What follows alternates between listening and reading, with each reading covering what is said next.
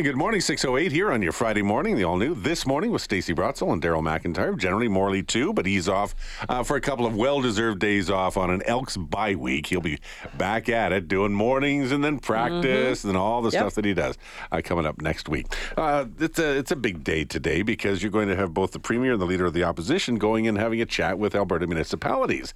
Uh, their, their, their big convention and trade show is underway, and yesterday, Alberta municipalities voted 98% in favor of calling on the province to crank up uh, the base amount of, uh, of fiscal funding from $722 million a year to $1.75 billion dollars a year. So we'll see what the premier has to say about that, and Rachel Notley coming up. But there's a lot of municipalities in Alberta that are facing some some some pretty substantial challenges. Yeah, actually, they're talking about at that uh, at that conference. They're also talking about a new report that says that Alberta's towns and cities they're struggling to retain top administrators, uh, which is kind of interesting. People are like, "Why is that a big deal?" It is a big deal a because these are the people who help uh, govern our cities and our uh, towns. Dr. Kate Graham, a professor at Huron uh, University College in London, Ontario, she helped um, write this report. She co-authored it. Good morning, Kate. Good morning. Thanks for having me. So let's talk about this. So CAOs, what do these people do? Sure. So the uh, Chief Administrative Officer, or CAO, um, and in some places, like in larger cities, it's usually called the city manager, but they are the top um, administrator for the municipality. So they are the usually sole person that council appoints, and then that person is responsible for leading everybody else. So these people have really important jobs. Um, in small communities, they're the ones wearing every hat and responsible for basically every service that we all rely on every day.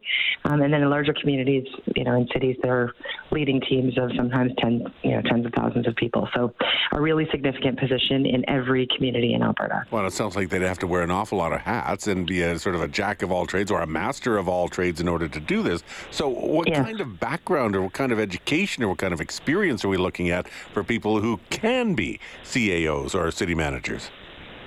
Uh, so often, I mean, I, I teach at Western University in the local government program. It's a, a master's program for people who want to be municipal CAOs. So that's a really common path. It's kind of like the, the MBA, but for the public sector, and MPA. Um, a lot of times people rise up after a career in local government. You know, they've been the manager and then director and so on, and finally they reach that peak position. Uh, and then, of course, there are examples where people, you know, switch between sectors. Maybe they've been an executive in the private sector and they decide to shift into the public sector. So lots of different paths, but Yep. no matter how they get there, once they get there, it is a key role when it comes to the effective operation of all municipal services. In fact, our city manager, Andre Corbould, a former brigadier general uh, in the Canadian military. So, um, Yeah. tell us why cities and towns are having problems retaining these positions. Sure. Yeah. Well, give a, a little context. So this uh, research was commissioned uh, jointly by the uh, University of Calgary School of Public Policy and Alberta municipalities, and there was sort of this anecdotal sense that it's getting harder to find and then harder to keep um, CAOs in Alberta. And so we took a look at that over the past couple of decades, and the finding definitely confirms that the average CAO now lasts uh, far less than one term of council, which is you know a pretty significant departure from um, historically what the role was like in the past, and importantly that it's dec- it's in decline.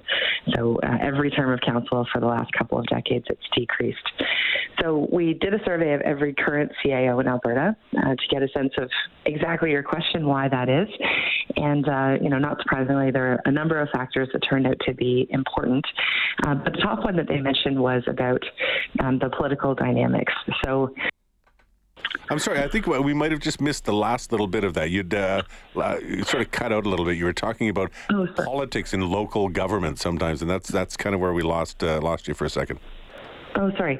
Yeah, no, it's um, you know what we're seeing, and this is true at government of all levels and uh, even beyond Canada. But in an environment where our politics are more contentious, more divided, you know, the sort of hyper partisanship starting to seep into the local level, it does create a difficult working environment and it can be hard to get things done. And um, CAOs definitely reported that to us, that for many of them, um, you know, when the political dynamics get difficult, it may be the reason that they choose to depart or choose not to take a role, um, a senior role in a community where that's known to be an issue. So uh, can that be can that be fixed with higher pay? so it takes me to whether salaries are an issue because that has to be the top administrative, a non-elected job in any municipality. This this was the funny thing. So we asked um, we asked the current CAOs, you know, when thinking about taking on a new CAO role, what factor is most important to you? And you know, we asked about pay, we asked about cost of housing, we asked about size of the community. The number one factor that um, um emerged, at least through this this survey, was dynamics with council. And this was um, we had a conversation with recruiters, people who are, you know, helping municipalities find top talent, and they talked about an experience gap here, where especially the most experienced CAOs, people who've been in the job before, maybe in another community, um, they know what it's like. Having a council that works well together turns out to be a really important consideration in whether you know the, the most talented experienced CAOs who have options and choices on where to go, it's a big factor for them on, on where they choose to to do their work. So this is like a human resources issue, right? Like, you know, you, you may have, you know, especially here in Edmonton, there's some councillors on the right, councillors on the left. They have different um, interests, maybe perhaps competing interests, especially for money. So there's this back and forth, and, and not only are you trying to do your job, you're also trying to, to deal with the personalities and, and the demands on council. Is that is that correct?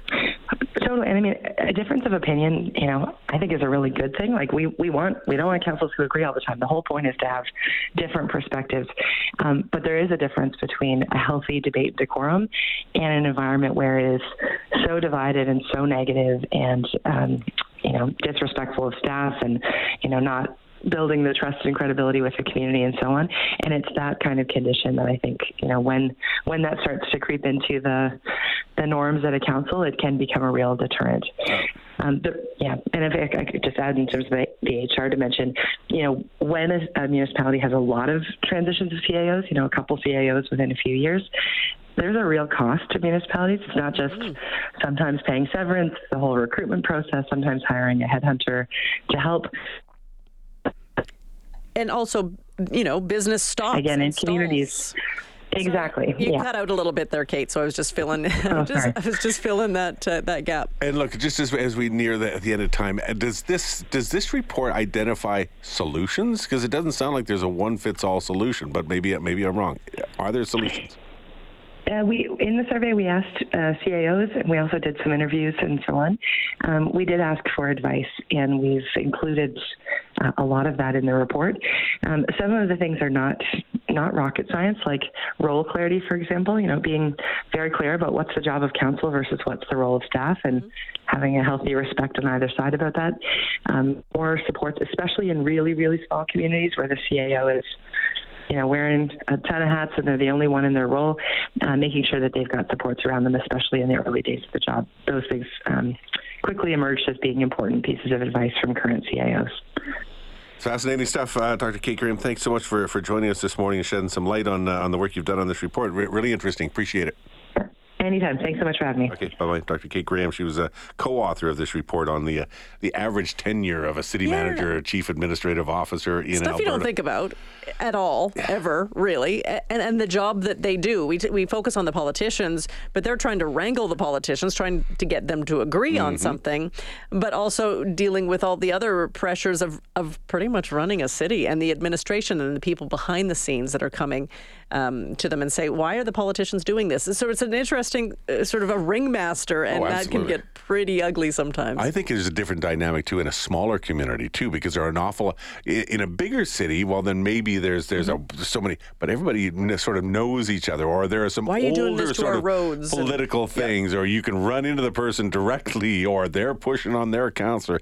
There are a lot of different relationships. Man, that'd be a minefield. Uh, yeah, there's some towns, Diamond Valley, the community said that they've gone through four CAOs in four years, and you just get can't you get do. rolling, right? It's always stop and start, stop and start. So, so the business of running the city becomes secondary because you don't have that person helping you run the city. Yeah, exactly. Well, it can be a mess, but I guess if you know what the issue is, then you got to suck it up and fix it. That's almost what politically you got to suck it up and find a way or to you fix it. or you find something in the in the private sector that pays you a lot more money. Oh, yeah. and uh, you say enough is enough. I'm I, ya. I'm I'm done. And that's the problem, right? In this highly charged political Absolutely. climate we have, it's just easier to just walk away, and that's a problem recruiting uh, good politicians as well. So that's a, it's an issue. it's a tough, tough time.